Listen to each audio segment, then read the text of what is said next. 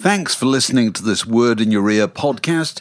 If you'd like to get early access to all our productions ad free, priority booking for our live events, and to take part in our weekly quiz, go to patreon.com slash word in your ear for more details.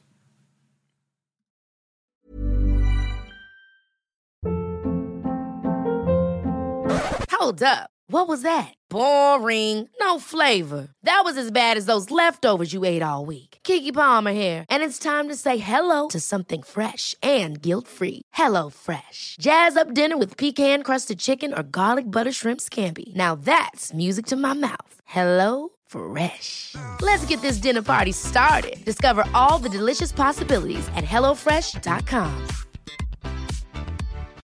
Millions of people have lost weight with personalized plans from Noom, like Evan, who can't stand salads and still lost 50 pounds.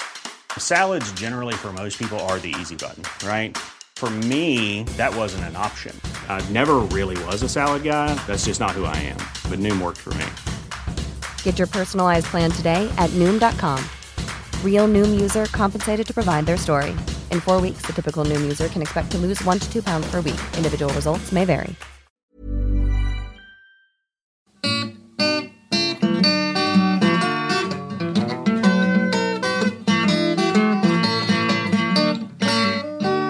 You're listening to a podcast from The Word. Here we are. It's 2021, and the hot story in popular music in 2021, occupying what used to be called Fleet Street and certainly what is still called the BBC, is the vexed question of what happened all those years ago when the Beatles broke up. So, no better opportunity to bring in a man who's published a, a, a book pretty much about the events around uh, uh, that occurred around about that that time. Old friend of the pod, Daniel Rachel. Daniel, uh, welcome. Daniel, good to see you. Yeah, good to see you both. The yeah, timing perfect timing. I know. It seems to be a revelation for most of the world that it was John Lennon who wanted to leave the Beatles first and Yes. not Paul McCartney, which It's is taken fascinating, over isn't it? Years to slip through. I know, because old lags like us have known that for years. But anyway, that's the way it is. They've caught up with you. Let me introduce the book. It's like some forgotten dream. What if the Beatles hadn't split up? So uh, you must be quite pleased about all this publicity around the Beatles, in which Well, you know I- that. Yes, I mean it, it's perfect timing, isn't it? I mean, I, I mean, I, I, I think I had the idea. I had the idea of the book before everything was about to explode in Beatleland again. Yes. it's the perennial explosion. But uh, this is on a grander scale than we've seen for quite a while. But then once there was wind of the Peter Jackson film, that that was that's really what's behind all of this. And and of course, Paul's lyrics book. Yeah. You know, there's always a, a reason why a story breaks, isn't there? But uh, but no, I mean the, the, the, the important thing is that that Paul's been doing his revision. And whether or not he's he it's his revision or it's something that he's decided that wasn't the right thing to do was to blame John. I mean, he hasn't as much blamed John. He's just pointed out a fact. But Yeah. but, but I but uh, I mean, amongst Beatle aficionados as you as you are, I mean, it's always quite clear that that John Lennon did split up the Beatles. I don't think there's why why that's ever debated really. It can only be because the top line doesn't say that. The top line is the the April statement, isn't it? The Daily That's right. That, that Paul splits it, but behind the scenes, on John clearly says, and it's heard on tape, you know, I want a divorce. He wasn't the first, was he either? You know, they'd all. I mean, Yeah, they'd all. Well, like, Paul was the all only one who hadn't, hadn't he? Oh, yeah, well, well, interesting. enough, go on. Must- Hi- hi- that- history history of Beatle flouncers. That's quite a good place. Oh to no, start. Paul did flounce out when they were recording "She Said, She Said." That's Didn't he? right, he didn't he storm out? and He's not on that track. If you look at it. no, no, he doesn't play bass on. She said, she said. It's So true. Paul, But that's Paul's flounce. Yeah. Ring, Ringo certainly flounced, didn't he? He the White in- Album White album. gets all George- the flowers. George flounced. Yes, Oh, yeah, yeah, he did January, flounce. 69. See, There you go. See you around the clubs. That one. Yes. Never, never heard that that phrase. Oh, not- really? oh right. not recorded. It's Michael Lindsay Hogg's memory. Ah, Uh, okay. So, but but the, the, but during, I mean, this is the thing for like some forgotten dream. I had one of the most extraordinary experiences as a Beatle fan of my life, which was I had access to almost a hundred hours of the audio tape of them at Twickenham and Apple, and and it's twenty days worth of material starting from loosely nine in the morning to around five, six in the evening. And it felt, and you listen in on their rehearsals. And more than any film or book or magazine or anything I've ever, or even and all the records, more than anything I've ever heard of the Beatles, this gave me an understanding of the relationships between the four of them. And just, just to tie in with what you, the link before that, was that there's quite a lot of divorce uh, be- talk in on those tapes, um, particularly between Paul and George, where I think Paul says George mentions divorce, and Paul says it's it's going to come soon. So, first question: How did you hear 100 hours of? You don't have to tell us the exact name of the man that you met in a, in a lay-by on the A1. How did you know? I got those wrong. Uh, How did He's you our get contact too. Yes. Uh, in time honored fashion, David, if I told you that, I would have to kill you. All right. Okay. Fine. That Um, bootleg city, absolutely. But there are. But I've just got to ask you about one moment. We were talking about it uh, earlier on, and you describe it, and you've obviously heard this. It's when George decides to leave the group. Yes. Uh, I can't remember. Was it February the 9th or January 9th? I can't remember in, in, in Twickenham. And then for 20 minutes, they go into this extraordinary thing where Paul just starts making these howling feedback sounds, doesn't he, on his guitar? Ringo just thrashing wildly. Yoko Ono starts improvising, wailing, uh, kind of just, just what you want. singing.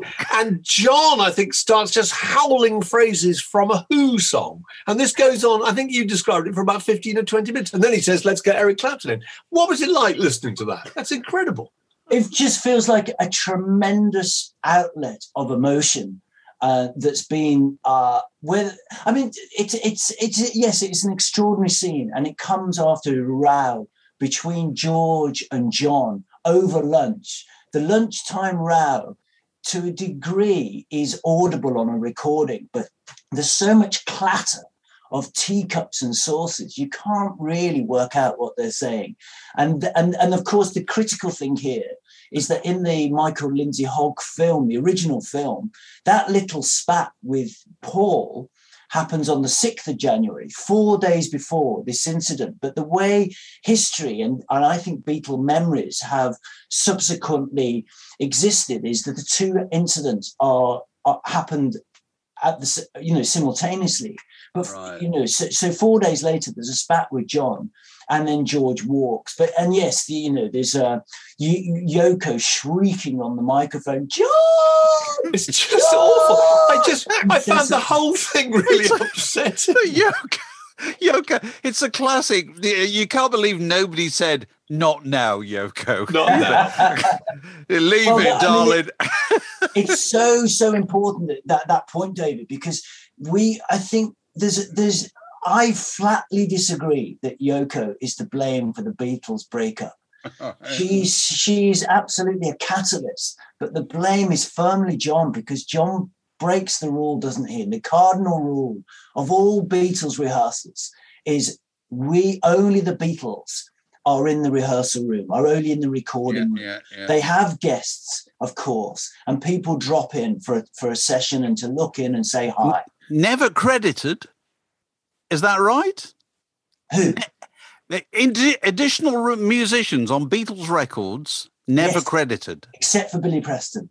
Okay, that's yeah. So he, the, he Brian was a Jones is credited. Brian Jones not credited. Eric not credited. Eric Clapton sax. not credited. Oh, Ronnie okay. Scott. Sorry. Oh, yes, Ronnie Scott. That's right. Okay, Yeah, I, I think uh, that. isn't the horn player on whatever the tune is on on for no one or something like that? Isn't he credited? Alan Civil. Oh, I've got a, vi- I've got a, I, I may be completely wrong about that, but The piccolo generally trumpet, speaking, He must be. I don't think so. Not Okay. credited on the of album thing. revolver, is he credited? grab the sleeve from behind you, David. I, I could do that. I could do that. Can you locate it? Is it under R? Is it Yeah, under B? yeah, be But go, going back to Yoko, when you look at those bits of footage and when you you read that audio, it, it just seems incredible, doesn't it? That what other walk of life would That- people allow?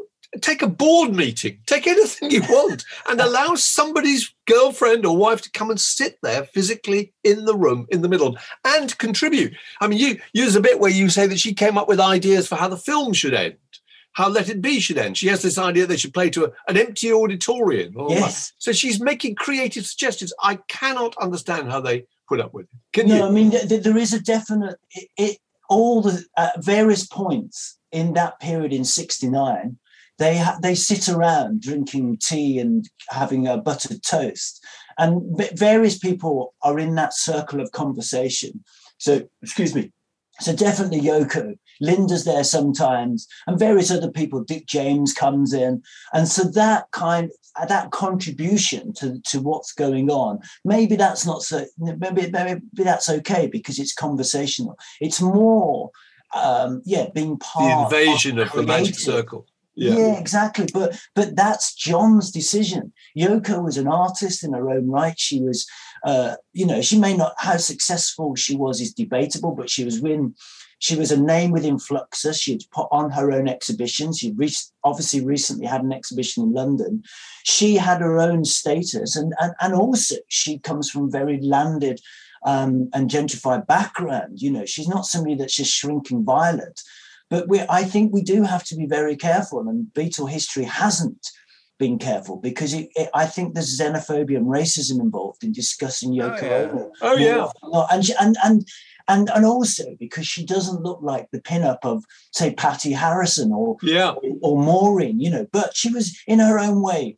And, and it's no way that we should be judging women anyway. But she was a very sexy woman, but it's not a sexiness that was recognized probably by English lads, apart from John Lennon and, and a handful of others in this period. That has changed, I would say, in, in the way that British culture has changed over the decades. Well, one last quick point about her. I read an interview with her a few years ago where she said that rather than split the Beatles up, she kept the Beatles together. She said that her theory was that, that John Lennon didn't want to come to the studio for, um, you know, for, for Abbey Road and the Uh, Let It Be sessions, and that he would only come if she would come with him. Do you think there's any, does that hold any water with you? I've heard Yoko say that what, Yeah. what, what, what would it, why would it be in her interest for the Beatles to, to split? You know, it, they were perhaps, you know, does she, so uh, who knows? You know, it's hard to speculate these things. But during 69, she has an outlet with John, obviously, with the Plastic Ono band, and they're releasing record records and and they're going and, and having you know their own experiences and the Beatle career and life coexists. So it was proving it could happen and wasn't detrimental to what, if there was any end game in mind. I, I don't know. I mean, they were just, as, as Paul says in 6 January 69, let the, they're young lovers, let them be. And his, his whole shtick in that period is to say, you know, John's in love. We need to be accommodating to that. We should allow it. You know, we're not going to we're not going to um, john's not going to want to be with us more because we're at him. And i think that's very commendable of paul. And i It don't is. think it's a side of him that's been that's been a story a side that's been told you know and it deserves to be. Paul comes out of this very very well But it must have been strange. By God, it must have been strange. Four When, when they brought the bed into the Abbey Road with sessions. another person. But Oh, you know, gee. when she has the bed, you know, again, again, it's John saying, "Come to the studio." But Oh, I know. I, I believe that. I believe that. He, but let's remember, he they they he just had definitely wanted her there. He Yeah, wanted her they'd had there. a car crash, hadn't they? Yeah, Yeah. yeah. And she was just about to uh, to to miscarry again for the second time. Right. yeah, So yeah. Could you imagine the you're totally in love, then your wife has a car crash, and then you lose a baby, and then twice. I mean, horrific time for John Lennon. Plus the fact you're on heroin half the time. I mean, what a Uh, mixed up the, the, the chaos is is of a kind that could only have had, we can't imagine it nowadays 50 years later but the thing that always dazzles me about the the scottish jaunt that goes so badly wrong is I can't remember the car. Is it a Morris Marina? It's something. Oh yes, it's something Oh, like a. Cortina or something, isn't it? Yeah. It's something so on Rockstar or Yes. whatever. And he was clearly. Everybody says he was blind as a bat. He had no business driving a car at all. But he drove it into Scotland with his with his wife and and was it one of them was Kyoko? Kyoko and Yes. Julian are in the back Oh, seat. yeah, there you go. You know, you can't imagine it. No, obviously, no security, no driver, all that. And unsurprisingly, prangs it. And then the thing that struck me, just looking at your book this morning, because you obviously trace through all these events before you come to the what would have happened if they kept going, is that is that he has a, it's a bad accident and they're hospitalized, but the other Beatles carry on, don't they? I can't imagine that would happen nowadays. You know what I mean? They carry on making record, don't they? I think they do. They do. Oh, absolutely. Yeah, I mean the, the, the Abbey Road Abbey Road sessions, and well, what what became the songs of Abbey Road had, had already started from February. Yeah. And yes, John, oh, John does pop in, doesn't he, at the beginning Oh, of get- July yeah, yeah. to say Yeah. hello when Yeah. they do Maxwell Silver Hammer. I only know this date precisely because it's the day I was born. So Oh, really? Oh, amazing. it's always a great way to to, to, to, to, to value your worth by what the Beatles were doing that day in the studio. Mine overdubs on Maxwell Silver Hammer minus John. so, so anyway, so the, but the uh, so what if the Beatles hadn't split up? Then is the subtitle of your book. So go on, tell us what you think would have happened if the Beatles hadn't split up. Well, I think they were going to do another album, and this is this is the the, the, the, key date in all of this is September the 9th, 1969. Ringo is in hospital, and they have a board meeting at Apple, and John comes in, and so they can record it for Ringo's benefit. So this is on cassette, and Rick, John comes in and says, "Right, we do another album. Four, I write four songs. Paul, you do four. George, you do four, and Ringo, if he wants them, can have two. And this is this is incredible because Abbey Road has is finished, and John wants to continue. Eleven days later, he then announces he wants a divorce. But the, what I say in this book is, is that if we, if you were, if the great if question that we, you know, you can't help but want to fall into at some point in your life, and and if not once, then a thousand times, was what would that album have been? And and the critical thing of why John is saying is splitting it like a football formation, four four four four two, is that the, the great complaint in this final year of the Beatles is that each of them are feeling the three protagonists mainly are feeling that they've got so many songs that the Beatles output isn't allowing them to get their worth onto vinyl. So my my bold suggestion, and and and and I put it to the reader that this is really a parlor game, and you know, and I want to antagonize and and cause an, a debate and an argument. Because why wouldn't you about the Beatles? It's one of the great great pastimes of your life. Is to say, if only somebody had said, how about a double album, and each Beatle gets one side. So you have Lennon six songs, 20 minutes. Side two, McCartney, six songs, 20 minutes. Should we read them out? Shall I read Yeah, them out? let- let- go- you go I'll just them. read out the, the the list because I mean it is really interesting. Also another thing about that cassette is that on that, for the first time, they acknowledge the importance of George Harrison, don't they? George Harrison, who'd written 21 songs in the first six years and 30 songs in 1969. Incredible, and been put down repeatedly, and they suddenly say, right, this is great. He's got to have equal footing. But anyway, so your thing is that your six tracks for each of them on the Lennon album is Instant Karma, Jealous Guy, Love, Make Love Not War, Give Me Some Truth, and God. The Harrison album is What Is Life, My Sweet Lord, Not Guilty, Wah Wah, Try Some, Buy Some, and All Things Must Pass. The McCartney album is Come and Get It, Maybe I'm Amazed, Another Day, Every Night, Junk in the Backseat of My Car. And Ringo's side is uh, It Don't Come Easy, I'm the Greatest, early 1970, Coochie Coochie, When Every Song is Sung, and Suicide. So that's that's the that's the talking point, isn't it? and it's clever because it strikes me what you've done is come up with a kind of formula, like uh, to do a kind of Ian MacDonald's revolution in the head, and write about a load of songs that were effectively written during the Beatles time, but never released by the Beatles. So you've you've told the story of each of those songs, haven't you? That, that's exactly what I've done. Yeah, exactly. So, so, so the third of the book is the setup, a middle section to just take you through all the what ifs and missed opportunities, and then this, then then going through all the song stories. And the great revelation to me was was was realizing that say t- take a song like "Give Me Some Truth," Yeah. it's astonishing to hear John and Paul singing that together. They'd obviously played it together in 68 at some point because when they played it in 69, John, they can both sing, Paul can sing along with it as soon as John starts playing it. He And remembers all the words, doesn't he? And yeah, just Yeah. hearing their two voices, that's as great as you can ever wish for as a Beatle fan, isn't it? Taking a solo song and hearing the other one on it. The more the most startling one, I think, is All Things Must Pass, which they rehearsed in 69 over several days, many hours. And the great, I think the great achievement of the Beatles arrangement is, is two ideas. The first idea is the chorus, where there's a three-part harmony of, of John, Paul, and George. It's sensational. And it's something that's absent on, on the solo version, to, to, to, which is a great shame. And the other idea that Paul has at one point is to try singing the chorus melody over the verse melody.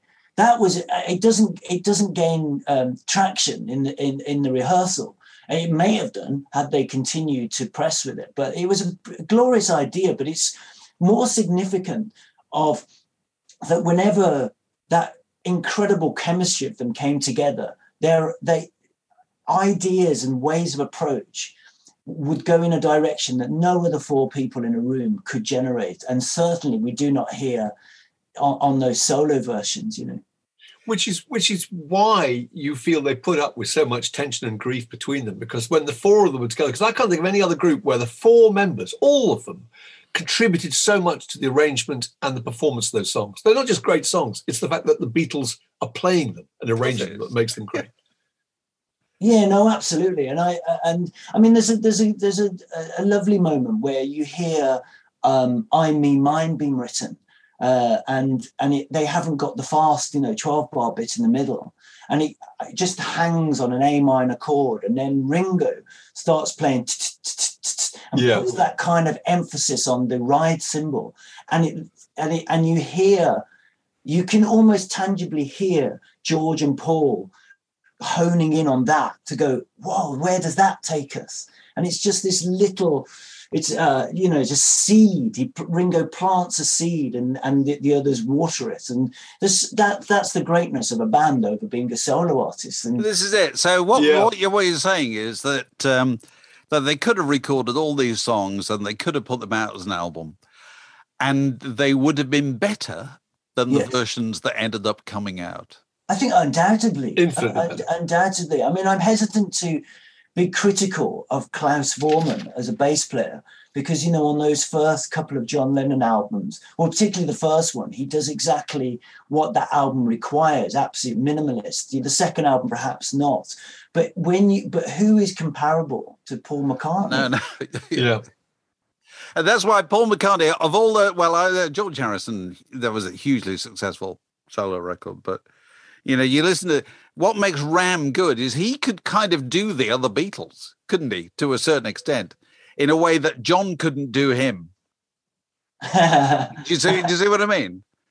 It's interesting. I mean, I would then look at, say, something like backseat of my car, and th- th- that uh, structurally, I've always felt uh, uh, has got one too many repeats, and it doesn't have the tightness. Uh, I mean, my contention is that if you look at, you'd be hard pushed to find any Beatles song where you would question the arrangement. More so, pick up on any form of showboating whatsoever. The Beatles are the archetypes of serving the song at the, at the Mm. expense of their prof- musicianship. Yeah. That isn't the case with Paul McCartney in the 70s. And, and I think on back, Backseat of My Car perhaps is a very good example of that. In that, again, it was a song that generates from 68, was Paul was playing, toying with at Twickenham. But in the final um, uh, version of that, you know, the, the, there's a lot of Beach Boys style harmonies, as there were, say, on back back in the USSR, but it's not the Beatles kind of harmonies. And the I don't know, there's something I, I question the arrangement of it, but it, everything is forgiven when Paul gives that almighty scream to, you know, towards the end of the song. Do you know the bit where I mean, Yeah. where Yeah. the, the song collapses in on itself to nothing, and he just. he just go. That's very good." my whole That's good. living." You've practiced that. So going back to your point about they they were all immensely prolific at that point yeah, in terms of writing songs. Paul continued to be really. George did for a while and then wasn't anymore. John did for a while and then stopped. It, why do you think that is? Because they didn't have they didn't have the structure of a group to make them do it. You know, because if you, you keep going back, I keep going, going back, to with Paul, and this this book has loads of evidence of, this- of this. Um, is that in any group there is always one member who is proposing things. There's always one person going, "I tell you what, let's do this." And is always criticised. for And it is as always well. criticised for it. But by they're the all they're doing is getting the ball rolling. yes, by the people who then really miss them when they're not there. You know what I mean? Where Paul, Paul, and I've been thinking about this because I've just reviewed his song lyrics book, and the thing that strikes me about Paul McCartney is how much of it he's done. So Paul McCartney has the self discipline to get up in the morning and think, "I'm going to write a song." yeah. Not, not. I've got an album coming out next week. I better write a song. No, I'm going to write a song. The rest of them sort of didn't have that, did they?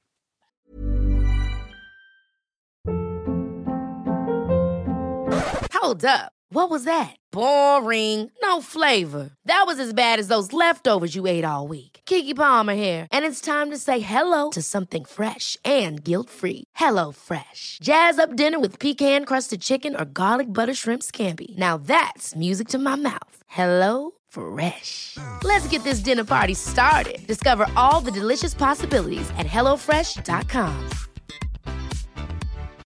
Millions of people have lost weight with personalized plans from Noom, like Evan, who can't stand salads and still lost 50 pounds. Salads, generally, for most people, are the easy button, right? For me, that wasn't an option. I never really was a salad guy. That's just not who I am. But Noom worked for me. Get your personalized plan today at Noom.com.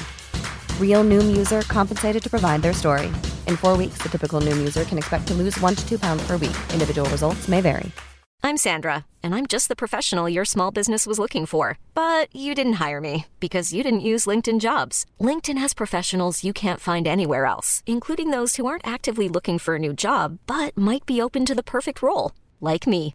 In a given month, over 70% of LinkedIn users don't visit other leading job sites. So if you're not looking on LinkedIn, you'll miss out on great candidates like Sandra. Start hiring professionals like a professional. Post your free job on linkedin.com/achieve slash achieve today. Well, I, I don't. I, I wonder if that changes over the course of their li- uh, of the Beatle lifetime, because you, I, I, I get the impression that that role was John in the in the in the early years. Oh, it's certainly early on. Yeah, yeah, yeah. Yeah, and so something changes, but I, I suspect what changes is Paul's peerless musicianship, and I think what you're talking about is the musical direction of songs, and that again is clearly evident in '69, and Paul's ability, musicality, is is quite extraordinary. Um, and I, that, in saying that, George is pretty damn good in that Yeah. this period. He produces quite a lot of artists, as you know, doesn't he? Yeah. you know extracurricular work and he, and he comes up with some great records and ideas but yeah i mean but i in in terms of what happens in that period and, and into the 70s i mean these are people that there's the there's the factor of maturing isn't there? And you know the beatles happens why they're predominantly in their 20s and then at some point you know a commitment to relationships, I guess, and the fact that you're getting into your 30s naturally changes you as a person, albeit that, you know, there's been marriages and girlfriends all the way along the line, you know, but they have been, you know, uh, Cynthia's often forced to take a, a secondary role. But it seems that come 69, 70 and into the 70s, the Beatles themselves want their partners, their families, to have equal equal Oh, yeah, status in their everyday, and that's going to affect a band Did undoubtedly. you feel? Did you feel though that I, I always thought with George that he'd achieved this this level with with uh, with all things must pass, and seemed quite happy not to try and and reactivate that level, not to try and maintain that level. He seemed to think, well, that's that's you know I'm happy with what I've achieved. And John Lennon, I always got the impression wanted to get back to a level equal with McCartney, but just didn't, we just wasn't capable of doing it. Do you think that'd be true? Uh, uh, well, my my my, my I, I mean, what's the level of Paul McCartney in the seventies? I mean, well, the level of commercial success and critical acclaim. Well, there is, but it's it's it's sporadic, isn't it? I mean, do you do you would you would you point to a great after Ram? I, I'm I'm not convinced there's any great Paul McCartney albums or Wings albums. I know that people say Band on the Run, but I think that's top heavy side one Yeah, with, well, with a few exceptions. You know, I don't know. I always got the impression that M- McCartney was so much better off as just McCartney than than Le- without Lennon, uh, as it were, could survive better without Lennon than Lennon could without McCartney. do do you rate his? Do you would you rate a Wings album above a Beatles album? Yes, oh, we're not above a Beatles album, no, but Oh. certainly above the Lennon albums. You know, I felt I felt Lennon's uh, output was quite quite disappointing, really. And there are some great Really? moments. Well, I, yeah. I mean, Our Dream I is I fantastic. the first three uh, John Lennon albums are great, and then there's there's great moments within other albums, but but um, I mean there aren't that many actually, are there, Yeah, comparatively. But I don't know. I mean, I, I, it's a tricky game getting into that comparison. Yeah, 'Cause I it think is. It's a bit like it's a bit like today when you go and watch Noel Gallagher and you think, oh, I wish there was a great frontman. Liam, and you go and watch Liam, and you go, I wish there was a great songwriter. no, it's the same thing. You spend your whole Yes. time merging two different yeah. things together. You know, you go and see the s- the specials, and you think, "Where's Jerry?" You know, and that's right. you, you always do it, and I think ultimately that's what you do do. That as much as you can find pleasure and enjoyment in any one of the solo records, even and there's plenty of great Ringo material in the seventies too. You just know it's it's lacking the others. But then in Yeah, saying that, I yeah. mean, one of the examples on um, like some forgotten uh, dream is is I'm the greatest. You know, from of, of Ringo's album, and that's got three Beatles on that track. Yeah, yeah. And then and then I think I bring this point up in the book is, is that there are many examples throughout the Beatles career where there are less than four Beatles on any yeah, one yeah, track. absolutely. Sometimes there's only one Beatle. Sometimes there's two, sometimes there's three. So therefore, the question I then ask myself is, well, what constitutes a Beatle record? It's not the amount of Beatles, is it? It's oh, and then so then I then decided it's what's stamped on the cover.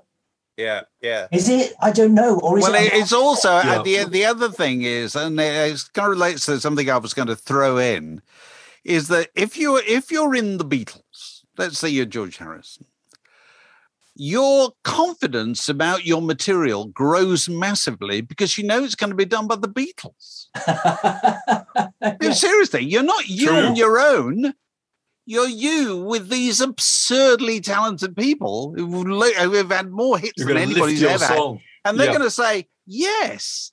Uh, as soon as they say taxman, whatever, that's a good idea.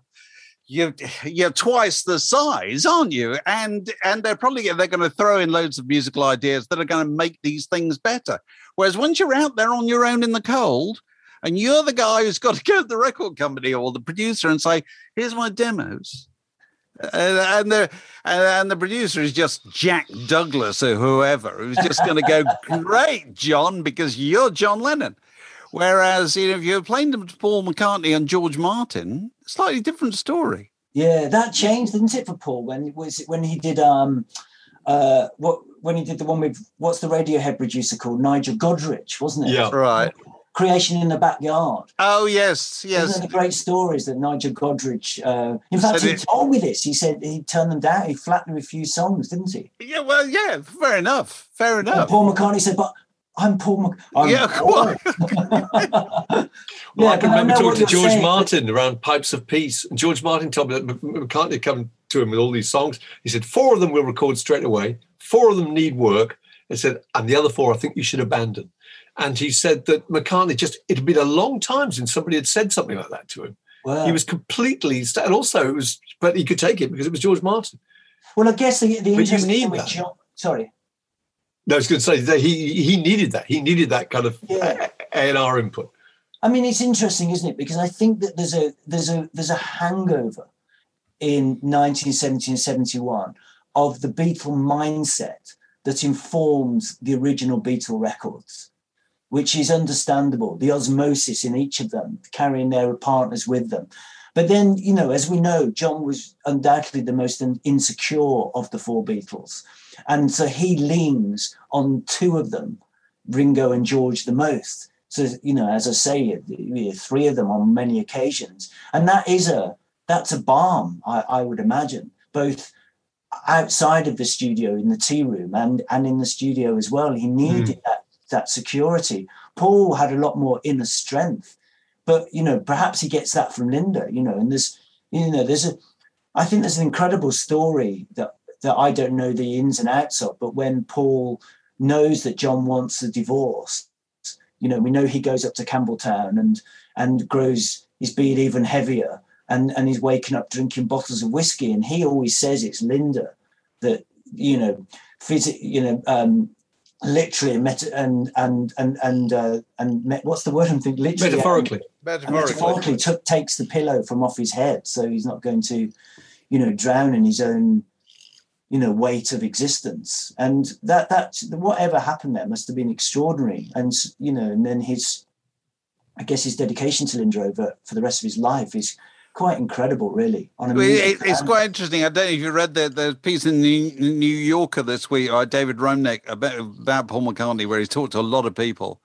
And uh, he, most very illuminating things from McCartney's daughters, Mary and uh, and Stella, who both say, I think they both say this. We realize now, looking back, our upbringing was kind of clouded slightly by our father's depression post Beatles that he was kind of dealing with it. You know what I mean?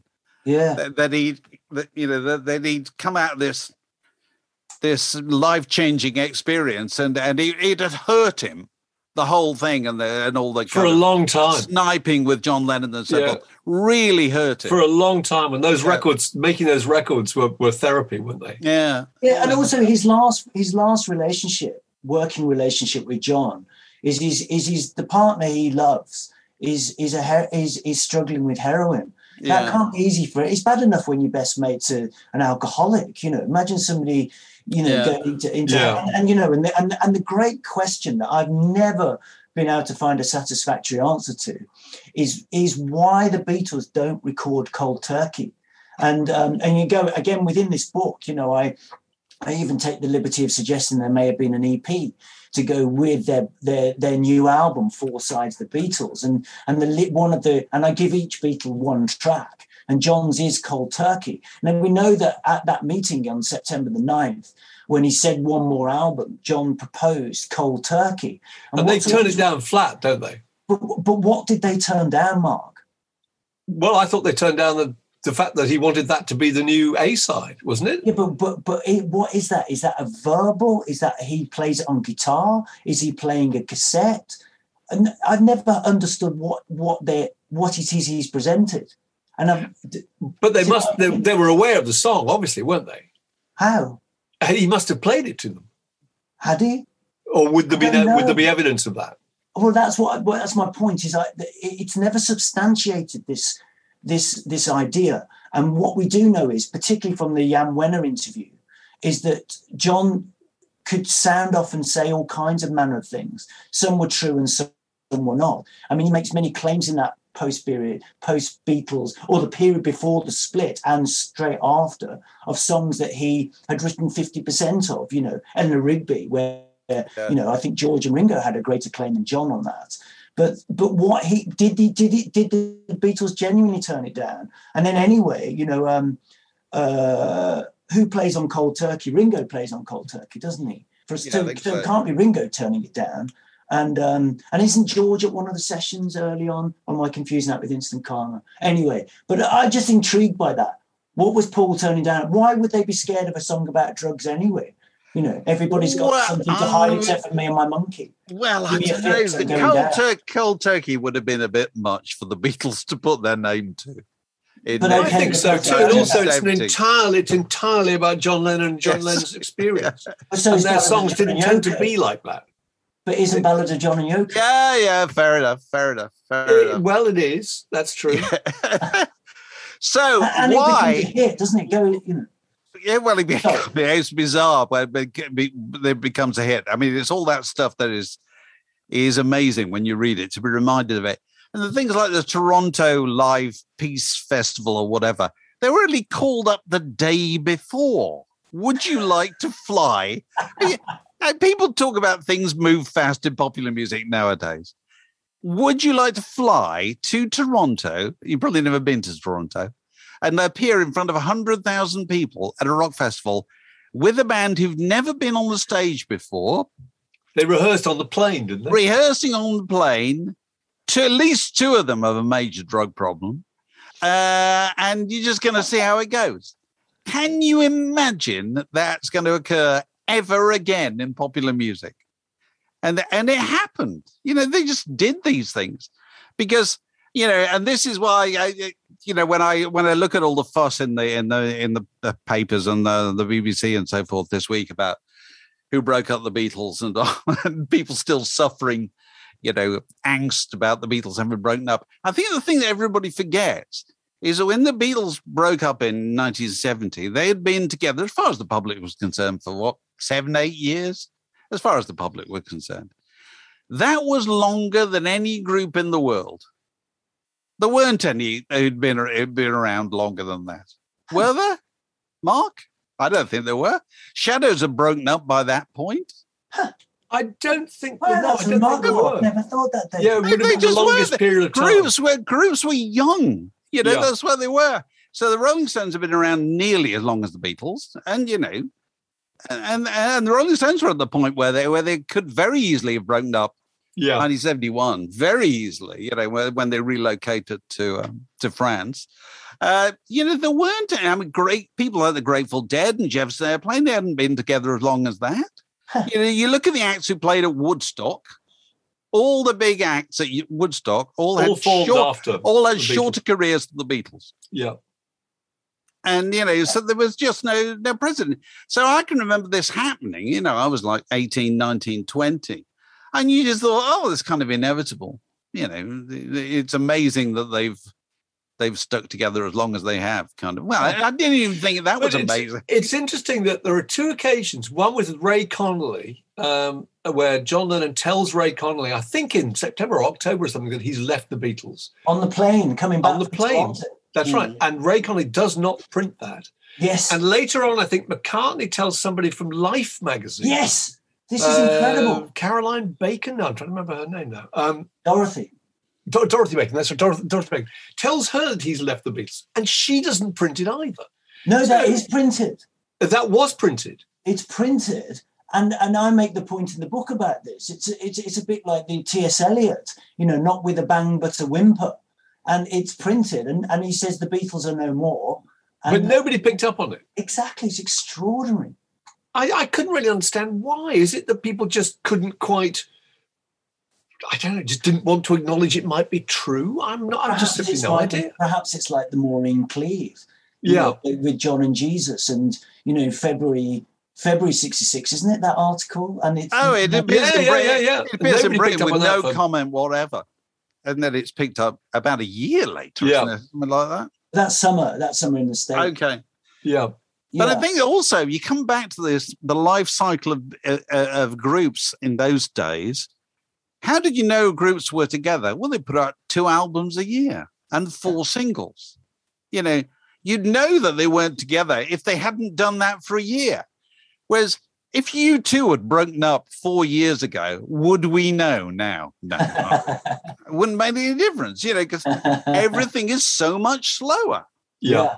I think a Um, remarkable thing about the, the, the, the Beatles story at this point also is that um, despite the fact that they're having all these incredible uh, arguments and recriminations behind the scenes and the tussles with who should business manage the band and you know that when they get in, into the studio, and all of that is put to one side, and their ability to create music, you could you could quite ha- easily argue that what the Beatles record in '69 is the greatest material the band ever did. Isn't that incredible? It That- is, and done at such speed, and so spontaneously.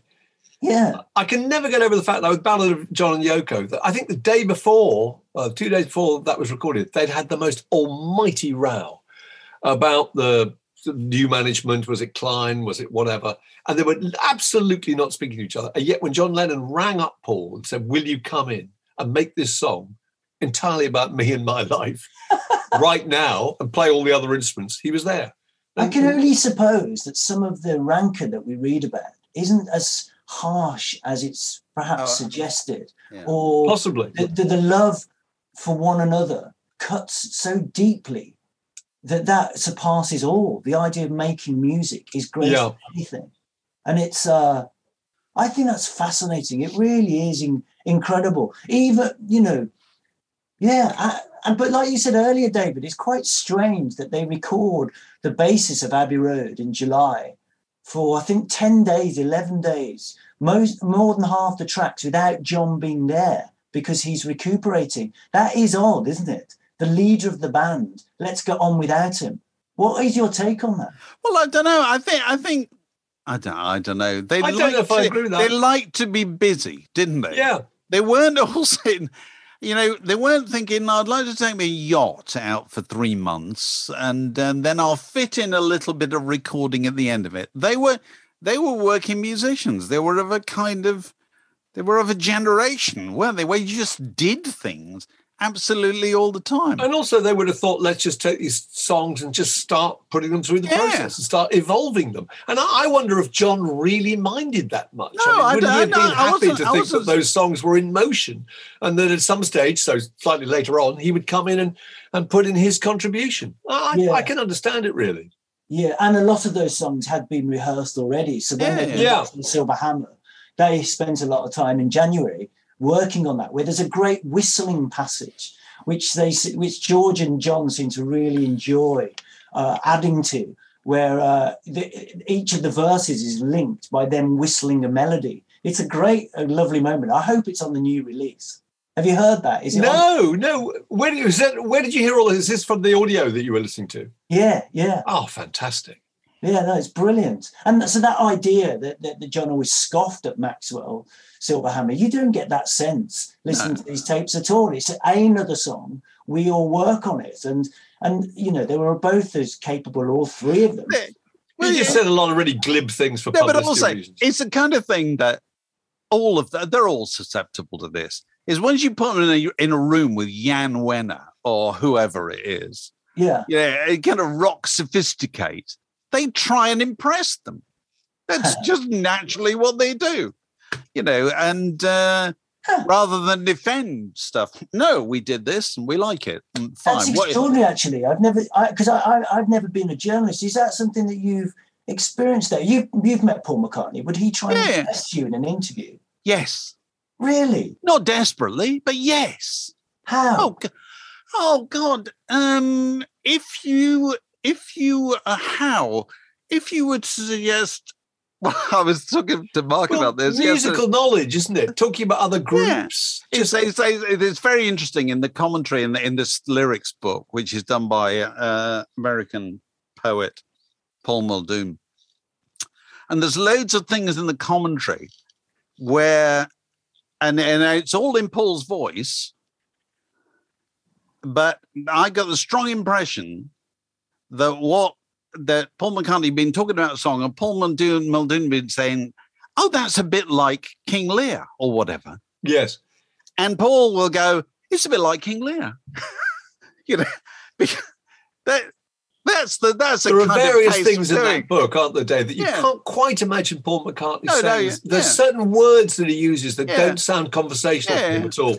And it's probably just that, um, yeah, that, that, that they were they were sort of put into his mouth by, Well, by the interviewer. And that's fair enough. Yeah, I, I'm not knocking Paul McCartney for doing it at all, but if you were to talk to Paul McCartney and you were to talk about a piece of music that he might not have heard, he would probably say, "Oh yeah, I think I've heard that." Brilliant. Paul I think, it, I, I think to he probably would. I think he probably would. Because because the last thing he wants to be accused of is being kind of behind the beats. Exactly. And that's fair enough, you know. Yeah, no, I understand. I understand what you're saying. Yeah, and then this is always the the, the this the strange error I think in discussing what happened with the breakup of the Beatles and subsequently is is there's a sense of how do each of the Beatles want to position themselves Yeah. in the story and and you know as we know when you retell history your memories crunch and you position yourself as the protagonist anyway but added to which i've always found it interesting that we only have john's thoughts until he was a 40 year old we have george's thoughts until he was a 60 year old Yeah. and we have Paul's now until he and Ringo's as as they go into their 80s. 80s. And so and that's that's 40 years more time to contemplate, revise, change, you know, and, and it's there's an imbalance between the memory. course there is. and There is, and they can they can also, if they want to, um, modify the truth because there's two people there not to um, call their bluff, and it's it's only the, the the inside members of the Beatles who know the real story. Yeah, I- I- always- Uh, let's finish with this question. Mark, can you remember what you were doing in 1968, for instance, in detail? Can you? Um, not in detail, I can remember. Yes, I mean, you can work it out oh yeah, afterwards pre- precisely, yeah. because you know where you were at school or whatever, you know. Oh yeah, yeah. I can I can paint a mental picture of that day and what I was wearing and who I was with and whatever. Yeah, my life at the time. Is it genuine memory or is it reconstructed? I think it's genuine. Oh, okay, fine. I don't know. You see, if you're Paul- if you're uh, Paul McCartney or Ringo Starr, you must have just recapitulated this so many times that you must think, I'm not sure I do remember really what actually. try to happened." things, try to see things my way. But I suppose, and here they are. Talking. here they are, you know, with, with people still, you know, their, their their tapes, you know, which years ago were considered, you know, never going to be of any interest to anybody, you know, to be are suddenly the basis of Peter Jackson films, you know. Um, Every syllable being poured it's over. It's interesting because this also proves that this really did happen this way because those tapes exist. So it must be interesting for him to be able to. It'll be fascinating for him to watch the film. Yeah, this And, is uh, like finding the DNA in a crime scene, isn't it? 50 years after the event. We Well, so- can finally pin it on Lennon. Well, yeah. Yeah. I don't. I don't think it'll be the last time. I, I think well, they, you know, people will be back on this story in years to come. There's the book, like some forgotten dream by Daniel Rachel, out now. Um, Daniel, it's been lovely to talk to you. This podcast was brought to you by The Word.